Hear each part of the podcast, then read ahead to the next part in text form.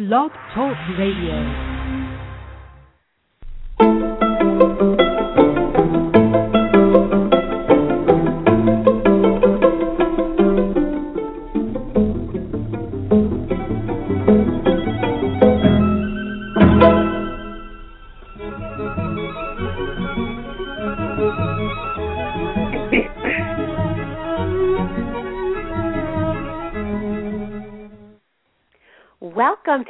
Dialogue Between the Lines, where each week we talk live with authors and other publishing industry professionals.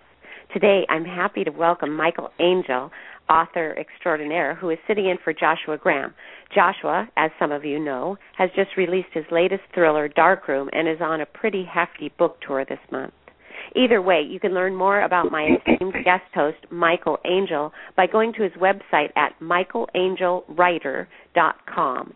And you can also find Michael Angel on Facebook and Twitter, and his fantasy novels can be found on Amazon.com, BarnesandNoble.com, and Smashwords.com. So um, you n- must look for him there. He's got some fabulous stories. I've read all of his stories, and I just love them. Next week, my guest host um, will be uh, either Jill Urbach, who is amazing as well, or again CJ West. We're not quite sure; it's up in the air, but it will be fun to find out, won't it, folks? And I'll be excited to welcome Michael back to our uh, show this month. Well, this coming month, um, and uh, and we're excited about him coming on as a guest. So that'll be fun. But before we get today's show rolling, we'd like to take a moment to invite you to connect with us on our own website, which is www.dialoguebtl.com. And that BTL stands for Between the Lines, dialoguebtl.com. Those of you in the chat room listening live to today's broadcast, don't forget to ask questions. We Each week we offer up a few choice chat room questions to our guests. So, but and uh, stay tuned, to, please, because in just a few short moments we'll have on an incredible author, Jeanne Ray, who will tell us about her latest novel from Crown Publishing, Calling Invisible Women. I'm sure that this today's talk is going to be incredible. Um, uh, this is an amazing book, but um, but Michael, welcome. How are you doing today? I am doing fabulous, Susan, and thank you so much for having me back on the program. It's it's really an honor. You're welcome. I'm happy that you could be here. What's going mm-hmm. on in your life? Well, I've got a couple things I wanted to share with uh, the listeners, and I think you're going to find it rather fascinating. Um, talk about going into a new medium, a, a brand new medium for a lot of, of, of, of new authors, which is audiobooks. Um, mm-hmm through audible.com and acx.com, uh, I've actually been able to uh, locate and get some some amazing voice talent who are working right now to produce a couple of my novels. For example, The Detective and the Unicorn, uh, Shards, The Darkfell Saga, and Centaur of the Crime. Each have a, a marvelous voice artist assigned to it right now, and they're busy uh, creating and interpreting the work. And especially if you are a an, an author, it is really something I can't really describe the rush you get from hearing your words but interpreted by an experienced actor. I imagine this is close to maybe the way screenwriters feel when they see their work finally turn into the finished product on the movie screen or something like that.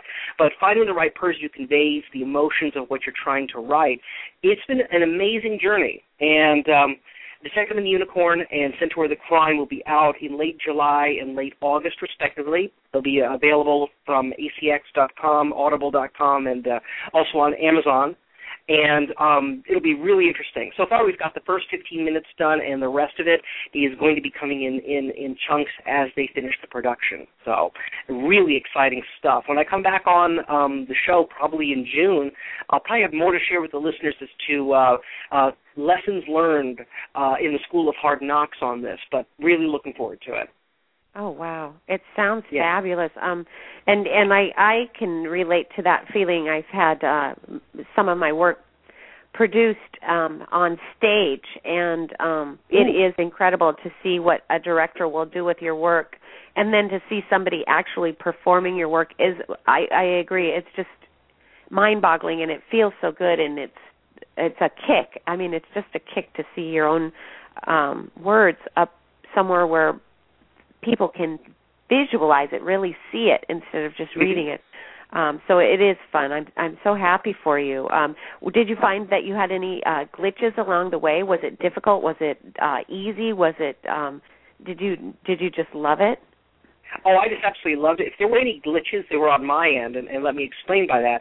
You see, in addition to getting these actors to produce the work, in addition, I've been doing some reading of my own for like short stories and things like that. I, I have access to a studio, luckily, and a sound engineer, and have been actually able to read some of these. And let me tell you, it is an art form. Learning how to mm-hmm. read stuff off the page in such a way where it's not reciting, where you're really getting into it. It's kind of like um, uh, reading or watching a movie and stuff. And, and on that line, by the way, before uh, we, we get into our guest, I do want to mention a really interesting thing for our movie buffs in the audience. I think they're going to find really fascinating.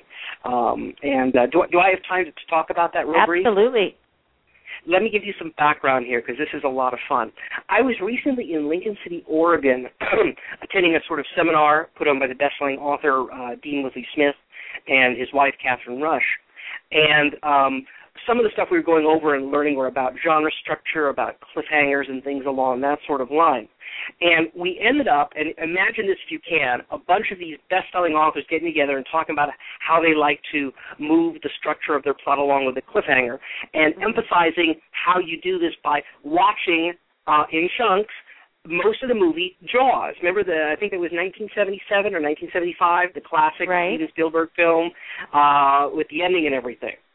Anyway, we're watching this, and what came to my mind was a lesson I had learned from from Miss Rusch a long time ago, which was that a lot of great books or movies will tell you the ending in the first ten minutes or so. It's a lot of fun to look for this sort of thing. Oh, wow. Um, the most recent example I can think of is the film Avatar. Remember the big blockbuster back right. a year or so ago?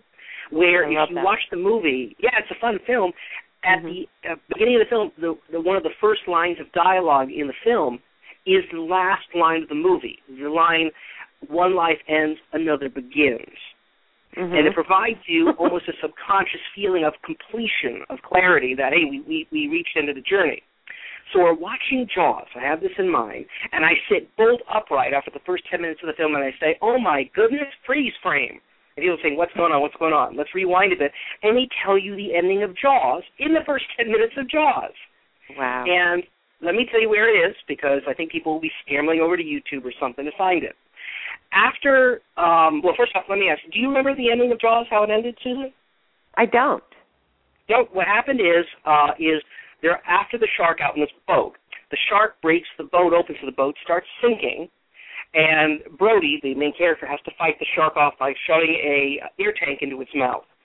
Oh, he yeah. then climbs up into the mast of the sinking ship. He's firing a rifle at the shark as it charges him, and he says, "Smile, you son of a!" And he, the bullet hits the air tank in the shark's mouth, blowing it up. Okay. Right. Sorry, I should have said spoiler alert, but come on, folks, it's been out thirty some odd years. You should yeah. know this. Uh, in the towards the beginning of the film, Brody, after finding the first body on the beach, is looking through a book on sharks, you know, trying to learn about this adversary. As he's flipping the pages, one of the pages shows a shark sinking a boat by ramming it, just as in the movie. Then there's a shark, a shot of a shark swimming towards the front page with an air tank in its mouth. And then finally, there's a shot of a sinking ship with the mast tilting down the same direction of the uh, of their boat when he's climbing into the mast and shooting at the shark as it's sinking. So, in a way, it's almost subconscious, but they primed you to see those images. The ending wow. of the film is in the first ten minutes. Wow, subliminal stuff. It's amazing to me. So yeah, it shows isn't that that's layers. so smart? It is. It shows the different layers of what can be done with different types of media, and uh, like I said, it's it's all all due to really good quality writing and everything, and yeah. uh, that's what that's one of the reasons I just love this craft, love the biz, love seeing things like this. Yeah. Oh, yeah. Absolutely. Absolutely. And you know, I have to tell you, talk about starters. Um, uh, I I've been reading our guest's book called Calling Invisible Women, and she has quite a beginning of her novel and um so I don't I'm I'm just going to bring her on because I want her to talk to her about how she came up with this visual. It's just incredible. So Jeanne Ray, you are on the air. I I am delighted and what an interesting story Michael was telling. Isn't Thank that you. incredible? I was. But uh, um, what Jeanne, what an interesting story uh, Michael was telling. It was very. It was good. it was incredible, and ex- um, experiences with um uh audible books. oh yes, isn't But- that something? But let me tell you how this book, Calling Invisible Women, came into my mind. Okay. Um, first of all, we we have always lived, I think, with the metaphor of once a woman passes menopause, she becomes invisible. And this, of course, is that um, when you walk into a room full of people, men don't bend their heads and look at your tush anymore. but but um this this is actually much more than that this is um this is real invisibility this woman actually does become invisible so if you'll let me read just a few pages from the beginning of the book and i think that'll set it up Absolutely, and I love this first paragraph. is incredible. I would have to say as well, when Susan uh, read that to me, I was just riveted. So I would love to hear a bit more. okay And from your voice. Yes. I first noticed I was missing on a Thursday. Red and I had already been for our walk. He went to sleep on the bath mat while I was taking my shower. Red is a Cairn Terrier. He's bath mat size. After the shower, I was standing in front of the mirror in a toweling robe, brushing my teeth. When I looked up, I was gone. It didn't startle me at first, not exactly. I thought it was just some trick of the light, a fog that had built up on the mirror. But when I wiped my sleeve over the medicine cabinet, I still wasn't there. My toothbrush was there, floating by itself several inches out from the cuff of my robe. And the robe was there, the collar and the shoulders filling out the bottom of the mirror's frame. But I was missing. I moved from side to side a couple of times trying to fit myself back into the picture, but all I saw was the open shower curtain behind me, the tiles of the tub, the built in shelf that held the shampoo and conditioner. I spat out the toothpaste, and there in the sink, looking exactly like toothpaste.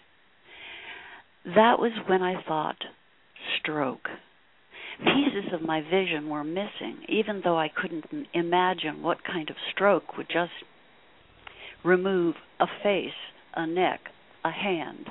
Leaning forward toward the mirror, I gently tapped my invisible fingers against my invisible cheek, and what had been a finger was stopped by what had been a face. Mm. Curiosity was quickly being replaced by a wall of rising panic. I was 54 years old, and I was gone. Mm-hmm. Red, I said, trying out my voice.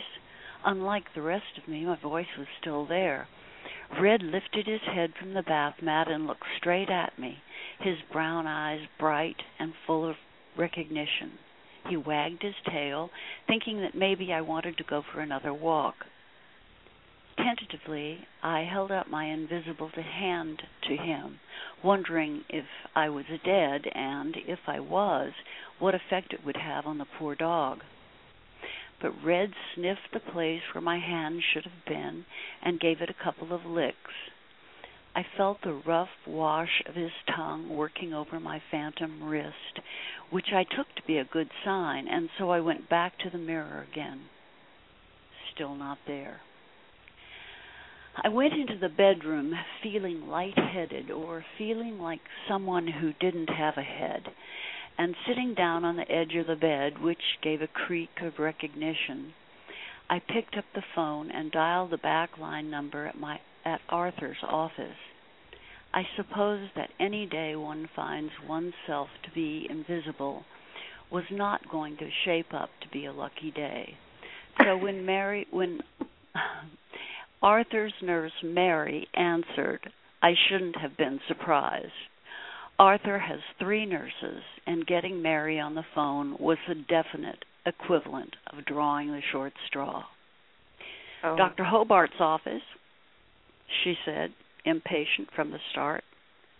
Mary, it's Clover. I need to speak to Arthur. I was struggling not to hyperventilate. I could see her shaking her head. He's in with a patient. Is there something I can help you with? Maybe she thought I was calling in regard to a sick child, even though she knew that Nick was 23 years old and Evie was 20. Can you get him for me? He has patients waiting in all five of the exam rooms, with 14 more in the waiting room. Her voice was both flat and brisk. He's in with the mayor's wife right now. Their second grader has a rash. It could be a tick bite. We've got a vomiting toddler in the room three, in room three, and a first time mother in room one who has brought in a week's worth of used diapers that she has been refrigerating because she thinks the stool is inconsistent. I get it, I said, though there was nothing even notable about her report.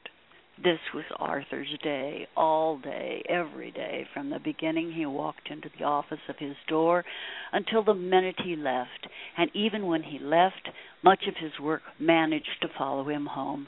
I understand it was her job it protect, to protect him in any way possible, to use herself to create a human shield between him and the world.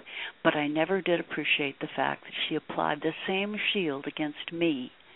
I almost never called the office. Wow. Do you want you know, wow. you? I have to tell you, Jeanne, you know, you've you've set up this I just love this. And uh and I read as a writer. So um when I was reading this, I thought this is really quite brilliant. You you set up the the main character as the person who's basically fallen away into the woodwork and um has become a non-person because of uh society, age, and whatnot. But then, really, when you juxtapose your husband's or your husband's the, the main character's husband's um you know uh, uh situation against the the main character herself it's really she really has quite a full life now especially becoming invisible how did you come up with this notion I mean, uh, yes, you know, postmenopausal situations and all that, but really, how did you grab onto this notion and run with it in this way? Well, I'll tell you, I had a head start because for um nearly 20 years I was married to a physician. Yeah. So so I know how that works and then for another almost well, 15 years I worked for a physician. Oh wow. As a nurse. And um and I know what nurses do in the office and I know certainly how hard physicians work and they get home late and there's always an excellent excuse for that mm-hmm. and you they come home to a ruined dinner which you fixed to be ready at 6:30 and it's now 8:30 and it's mm-hmm. you know all dried up. So I I really know what nurses in doctors' offices do, and I really know what doctors do, and I really know what nurses and wives do. And I think that's part of the gift of being an older woman. Does that explain what you asked? Oh yeah, absolutely. I think That's Michael. I'd like really- to tell you I made it up, but I didn't. no, it's wonderful. Thank you. Well, I think yeah, I think that's part of what gives it such the uh, such a, a ring of genuineness is is you're writing it really from from the heart on this one, really. And one question I had too about the story, and I, I, I hope you can answer it so it's not a spoiler. But one thing also intrigued me is after this happens with Clover, um, how does she discover that there are other women like her, other women of a certain age that seem to disappear? Can, can, can you talk about that at all, or does that give away a major plot point? No, it doesn't. It uh I can talk about it. Yes. She uh Clover was in her life before her marriage and then shortly after uh when she had more time she was a reporter she studied journalism in school and Mhm. she worked for the for the daily paper and slowly as we all know about paper newspapers they they are going downhill quickly Mm-hmm. And so she she who used to do a daily column was now um is now doing a weekly column about uh, gardening about which she knows very little but she still picks up the newspaper every day and she goes through it. And now she's looking in the want ads because she wants to find something else that she can do. Her children are grown and mm-hmm. she's feeling like she should be able to do something other than cook meals and do the laundry. Mm-hmm. So she finds an ad, and the ad just says "calling invisible women," and um, the wow. Sheraton Hotel at ten o'clock. And I think my thought was, you know, if anybody else who wasn't invisible saw that ad, they'd think, "Oof, funky, kooky, some kind of ad for call girls or something." I don't know. Right. um, but she and she knew intuitively that that's exactly where she needed to be, and so that's how she found her group of women. Wow, wow! I'm I'm just I got goosebumps listening to that because what I love is not only is there this transition from the metaphor of an invisible woman to a physical one, but now, ooh, this is like a whole nother sub world that's opening up now. And mm-hmm. I I don't know about you, Susan, but I'm like I I want to find out where this goes now because it's not just her. And on that note, the other question I had, because I, like I said, I just find this fascinating, is when we started off the interview, you talked about the, the disappearing woman being like a, a, a cultural expression or phenomena, however you want to call it. Where do you suppose that that comes from per se? Because it is interesting. After a certain age, if you're female, you kind of vanish off the marketer's list. You vanish off of television, off of movies, except in very specific roles. Why do you believe this is the case? Well, I think part of it is because your energy changes and I believe we all put out a certain amount of energy whether whether it's sexual energy or whether mm-hmm. it's um I don't know, energy trying to find a job or mm-hmm. all kinds of energy. But I have seen and I have been the kind of woman who can walk down the street and draw people to me. Mm. And without you know, without any trouble at all, people would would come to me and I believe it's because at that time of my life I I had uh whatever you want to call it, a shine, a glow. There was mm-hmm. something um n- and not just sex, but just um there was a a come hither kindness, shall we say, uh that emitted from my soul and I think lots and lots of people have that, both men and women, when they're younger. As they mm-hmm. grow older and they grow more tired, for one thing, uh, and their hormones go down, they lose a lot of that, and that becomes discouraging, and then they start to think of themselves as being invisible and um, bad bad turns into worse. And then mm. they, you know walk down the street and their clothes aren't really fitting maybe as they should. And they wore scuffs today because it's a lot more comfortable in wearing high heels. And they didn't comb their hair this morning. And who bothers with makeup anymore? It doesn't do any good anyway. And why should i smile at that person that's coming down in front of me because I don't really feel like smiling. I think that's how men and women become mm-hmm. invisible. And oh, I think wow. they have to turn they have to learn to turn that light on in other ways because there are many many ways in which we can have um have that shine, have that glow, have that come hither look, not in a sexual way. Right. Uh huh. you know, I just love that you are talking about this because I am um just recently postmenopausal and um loving it, but also I understand all of these aspects. And when you started talking about wearing your scuffs because they're more comfortable than heels, and you, and men probably can't get that part of the uh, the hormonal change as much as women. I think because it's so drastic. I think with women, I think it's a lot more. um oh how should i say just a little smoother for men you know they smooth into um older age and um for women it's uh, a matter of 5 to 10 years and boom you're there and and it's not an easy um transition it is a very difficult it was for me anyway um it was very difficult so the fact that I look at myself in the mirror and just recently have thought I've got to put on some lipstick and maybe I should start wearing ma- mascara again. That would be nice for Bob. but I so get that.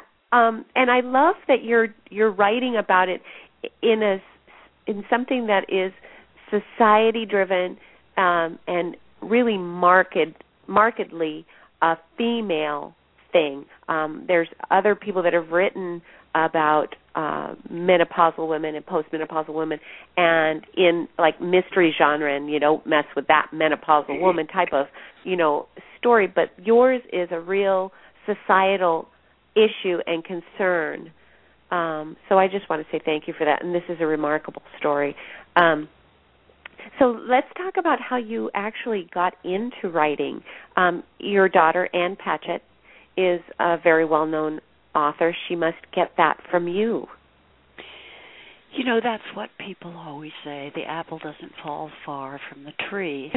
However, in um in Ann's and my case, I I really always wanted to be a writer, but my parents were um people of the gener of the generation of of people who had gone through poverty during the depression.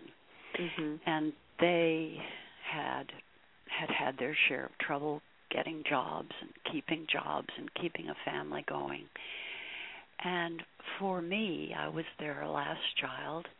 Um they wanted me to have an education where i could always get a job and nursing seemed to be the most viable choice I actually was very interested in nursing from the beginning. I mean, I, my my basic love was writing, but I think my secondary love was caregiving.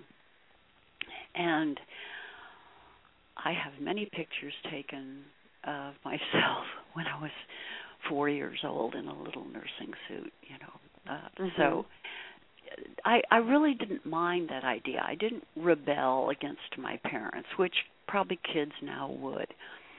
But I went on and I became a nurse and I really loved it and I was really good at it. And I did it in various capacities for 40 years. And I I loved my patients, I loved my peer group. I usually loved the doctors I worked for. It was mm-hmm. it was a terrific it was a terrific job. Not everyone would say so, but I would say so. Um and then when I was 60, I had just remarried. I was very much in love with my husband. Um I we had a we had a lovely relationship with which was everything a relationship should have been. And i was i was so happy and i had just gotten a really good job. And i went to the grocery store one day. Now you figure back this was in um 1998 so the baby boomers hadn't come to the fore yet, and people weren't talking about miracle face creams and what plastic surgeon you could go to to look younger. People hadn't much interest in people over 60. And there were several magazines on the rack that said things like um sex at 20, 30 and 40 or beauty at 40, 50 and no, 30, 40 and 50. Um but they never said anything about 60 year olds. It was like, you know, you were headed to the precipice and that was it. And so I had an overwhelming desire to write a book about uh, a passionate romance between two over 60s. Yeah.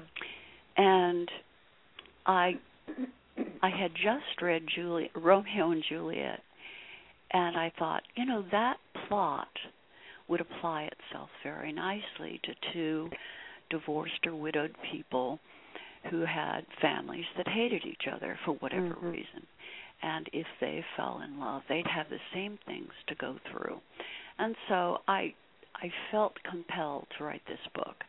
And I still worked as a nurse and I wrote it during the night. I would wake up about 3 and write for a couple of hours and go back to bed and then do my nursing.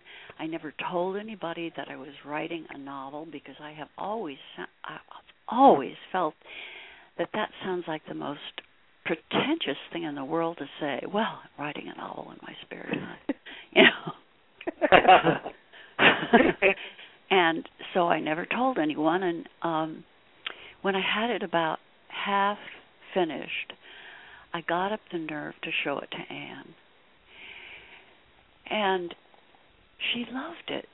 She mm-hmm. absolutely loved the idea. She loved what I had done. She, I had made numerous technical errors, like I didn't know how to start a chapter and how to end a chapter. But she, you know, she loved it and she encouraged me. In fact, she harassed me until I finished that book. And then she did me the greatest favor of all. She uh, gave it to her agent. Oh, wow. And said, "Please read my mother, who has been a nurse all her life, book." I could just see her agent's face. Aww. well, you know, but that wouldn't happen normally. I mean, oh, uh, you know, you can you can have friends and family that writes, but how often really would you refer somebody? You know, because you they better darn well be good or the agent or publisher is going to go look at you as the referrer in a yeah. different light. You know what I mean? So you're so making she, a freaking fool out of yourself. Yeah, exactly. and so you you wouldn't refer somebody unless you knew that they were good. So that is quite a compliment. And coming from your daughter, that's an mm-hmm. incredible compliment. I would think you yeah. would be, feel very great about that. Well, I did. I did. Yeah. Lisa liked it, and she put it up for auction, and oh Random wow, House bought it, and it, you know, it it was on the bestseller list. Isn't that I mean, fabulous? It's such um it's such a crazy tale. No one really wants to believe it. You know, writers are always telling me that they have a whole room filled with uh, the walls are papered with rejection slips. Yeah.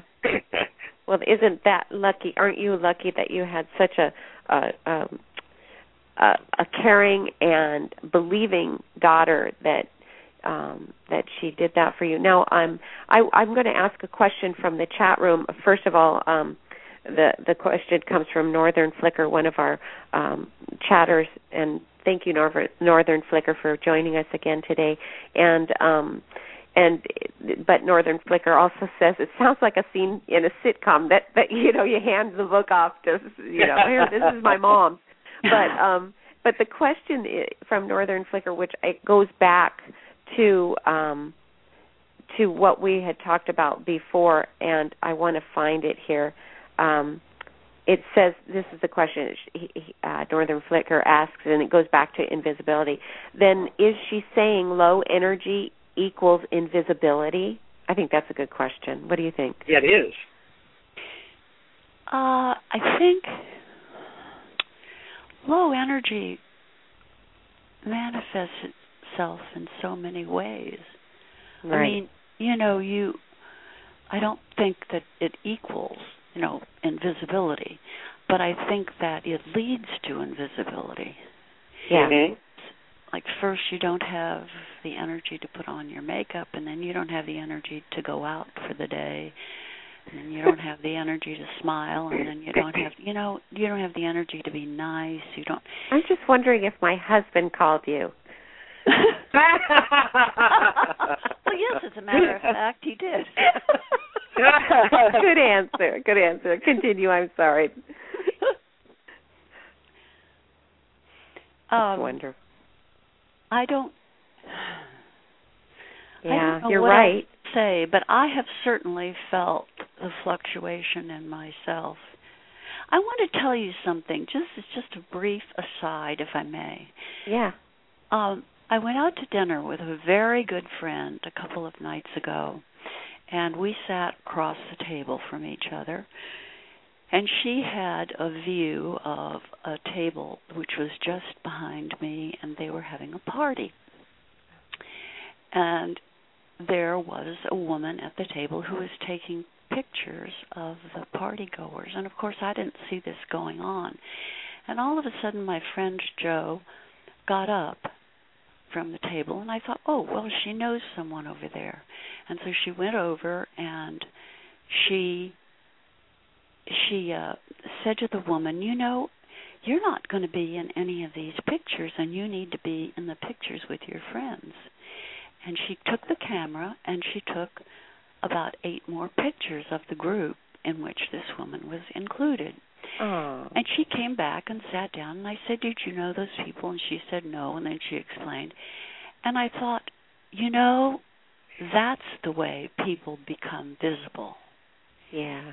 they do something they take a little chance i mean those people could have been rude to her or something Mm-hmm. um and they extend themselves they see something that someone needs and they know they can do it and they extend themselves That's beautiful. it really was it made me love Yeah. joe even more Aw. Mhm. You know, you you've you've got me thinking uh, now as well because um, a lot of the the themes and your experiences have resonated with me because my mom, uh, my mother was is also a registered nurse. She's retired now, Mhm. of course, and she went through I think a fair number of the things that you talk about. Um, I was an only child, for example. Once I left and had my life on my own, you know that was one element of it. And on top of that, my dad wasn't a doctor, but he was an engineer that worked some very long hours. So I think that was some components of what was going on with her. And the way she, I think, has kind of blossomed in recent years is she's taken up a new hobby that's given her some recognition in the arts. Uh, she's actually a photographer now. Um, yeah, it's really inter- it's very interesting, and she's really she's won some awards there and everything. So my question on, on that same line is, um, I don't want to make this turn this into necessarily about self help, but you know I'm sure people who read this are going to put this down and go, what can I do so I don't end up having getting startled by seeing a group of you know for the invisible people? How do I keep a little of that come hither glow that that oh let's I'll call it creative energy that attracts people to you, that sort of thing. mhm What kind of things would, would, would can we would, would we be talking about? Uh, like hobbies, helping out people, doing things more actively. Yeah, you know, it's it's very difficult because I think I mean, it's very difficult to know what works for you. But I think certainly, you know, if you have a neighbor and they're not feeling well, taking them a bowl of stew is the nicest thing you can do. Mm-hmm. And they will appreciate it greatly. But also, sometimes it's being on the street and just smiling at people or uh, Mhm. reaching out and touching a child's head or um in a gen- in a very genuine way. I don't mean just senseless grinning. Um but just um and and always being on the lookout for something that needs to be done. If there's a piece of trash laying on the sidewalk, bend over and pick it up and put it in the trash. You know, um mhm. I I think it's very hard. I don't want to make this about self-help. I think it's very hard to go over these things, but all I can say is if you're living and if you're looking, you'll find things all the time that mm-hmm. you can do that draw people to you. Mhm. You know, if you see I- somebody whose nose is running, hand them Mhm. a Kleenex. Mhm. Yeah. That's so true, though. It's It is, totally. and- Mhm. Yeah. I think it is, and you know these are these are things that they're they're small, but they're very very critical, and I think it's all part of being you know a good. I think being a good human being, for lack of a better word, and you know one thing I do like about about how life affirming this all is is is is um, is how people can continue to grow. In other words, if you have lost some of that glow, there's no saying you can't get it back necessarily. That's right. And You're not um, dead until it's over. oh no, definitely not. Which leads me into my next question, actually, and maybe an observation too, which is I really just loved hearing your voice, talking to me, telling me the uh, the beginning of that story, and I know a lot of people will have probably asked you. They've certainly asked me, how do I be a better writer? One thing I'd like to know, based on your knowledge and your and your work, how can you be a better storyteller? Well, I think that reading and and listening to stories is is the and life observations too. But mm-hmm. I I think you know I always tell people who want to write, and I say, "What do you read?" And they say, "You know, I don't have time to read." And I say, you've got to read. You've got to learn to read critically. You've got to know when you read what makes you happy, what makes you sad, what bores you. You've got to think about those things, and you've got to read everything you can get your hands on. I also think here in the South, we're very fortunate because we have a lot of storytellers. And you can go to these storytelling conventions and just sit and listen to people tell stories, verbal histories, whatever. Mm-hmm. Oh my gosh, it's Mhm. so wonderful. And I I think it's uh putting your putting your senses out there, get grabbing hold, Mm-hmm. Mhm. taking taking them in. I don't think there's a muse out there who gives it to you. I think you give it to yourself. Mm-hmm. I totally agree with you on that. I totally agree. And you, you know, the um, there's a, a, a phrase that that I hear all, um, you know, people banty around. God gave us two eyes, two ears, and one mouth. And, you know, and funny, we also have two feet and two hands. So we're meant to do, not necessarily speak. We're supposed to see, listen, observe, you know, all of these things, uh, read, definitely read. And uh, I'm so glad to hear you say that because this is a mantra, and I am always surprised when people say, I only read magazines. Yeah. And and that's fine. That's fine. I mean, magazines. I'm not dissing magazines at all. It's just that you need to open that up and read mm-hmm. longer too. You know, and and I think that that your suggestion of of the storytelling, going and and listening to people tell stories, is a fabulous one because as writers, we tend to think of stories in the written form, and so we either we get them by um, reading them or writing them, right? So Mhm. I love though that sit and listen to people tell their stories. Oh, they're Um, so magical. They're so talented. Woo. Oh yeah, and you are have a, a down in the south. Oh my goodness, tons. I'm sure. We have Mhm. a lot of that. here. That's one of the nice things about living in the South. Oh, that's wonderful.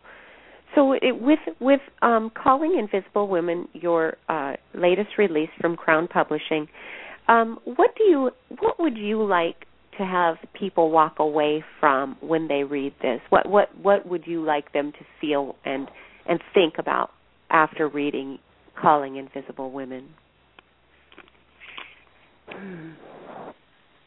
Well, I would like I would like people to see how much Clover grew from going through that struggle. How you know she was really down. And then when she realized that there were other people that were invisible and she realized that there were things she could do when she was invisible that she couldn't do when she was visible and when she started practicing those things and going out and being proactive um she she found herself i mean she really found herself now uh, I'll just divulge this because it really isn't important. Clover does not get her visibility back at the end of the book. Mm. Um, I thought that would be kind of a cop out, but I think that everybody who reads the book will believe that she eventually will. But I think that she she learned all the things we were just talking about. She learned that there are a whole heap of things besides the way you look that encourage people to see you mm. and help you feel like you're being seen and appreciated.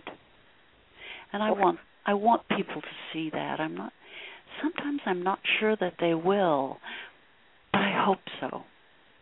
Mm-hmm. Well, that is amazing, and she learns that all as and and applies it all Hmm. at as being an invisible person, which Yes. is a beautiful beautiful thing that you've done. You I'm just so thrilled about this story. And by the way, I want you to know that I will be posting a review on my blog um within the next month. So um I will let your publicist know about that when that goes live. So Great. but um Thank you.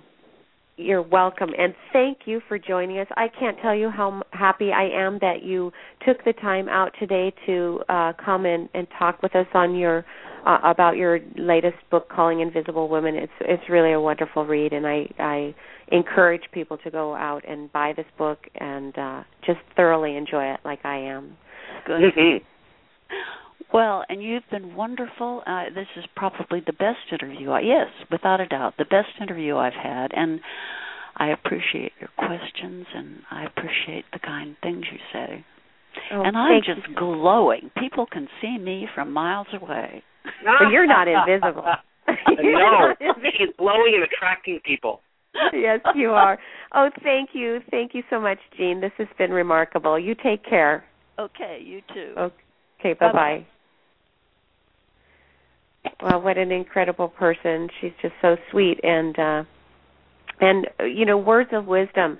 This is just a, an important book uh, and it's set in this really um kind of tongue-in-cheek, um funny, sarcastic, witty uh format and and storyline and it's just the beginning is just incredible. Well you heard it. I just love that first paragraph. It just draws you in immediately. There is no way you're not going to read something when further i should say in a book when the first words are i looked in the mirror and i was gone you know you, Right. you have to Oh, I have to story. talk about a magnificent, magnificent beginning, and just it just draws you right in. I mean, anybody listening to this show, I, I'd be very surprised if they didn't pick up a copy because Oh, yeah.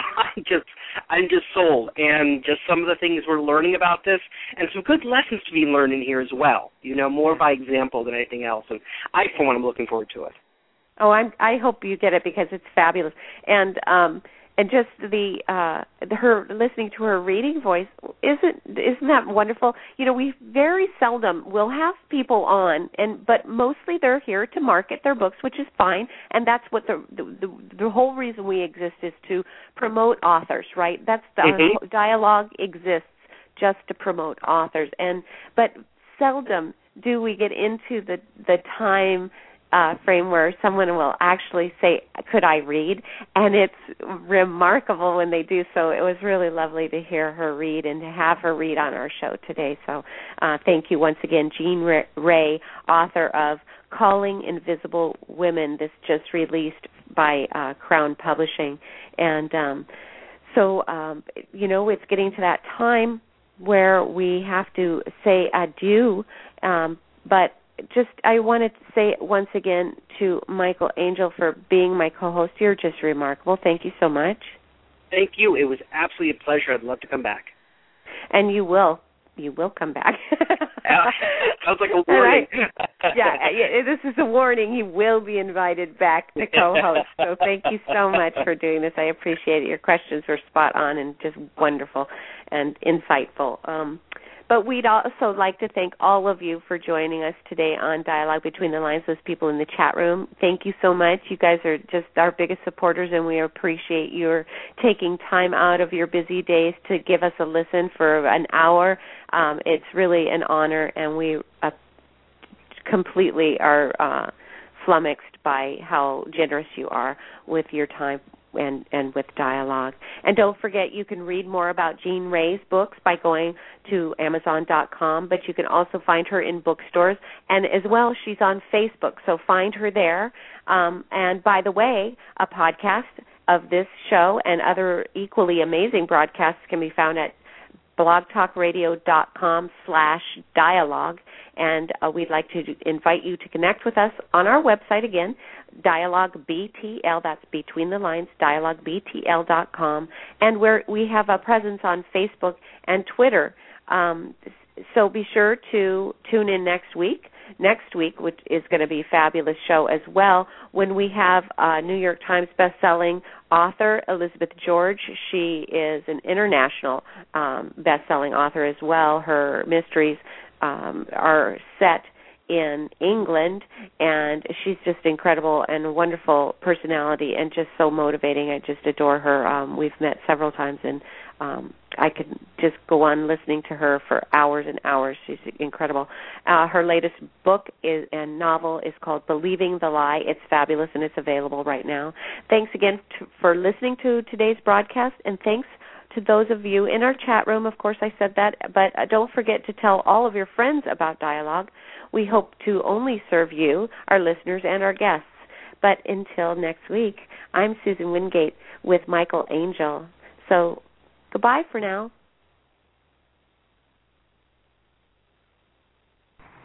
Mm-hmm.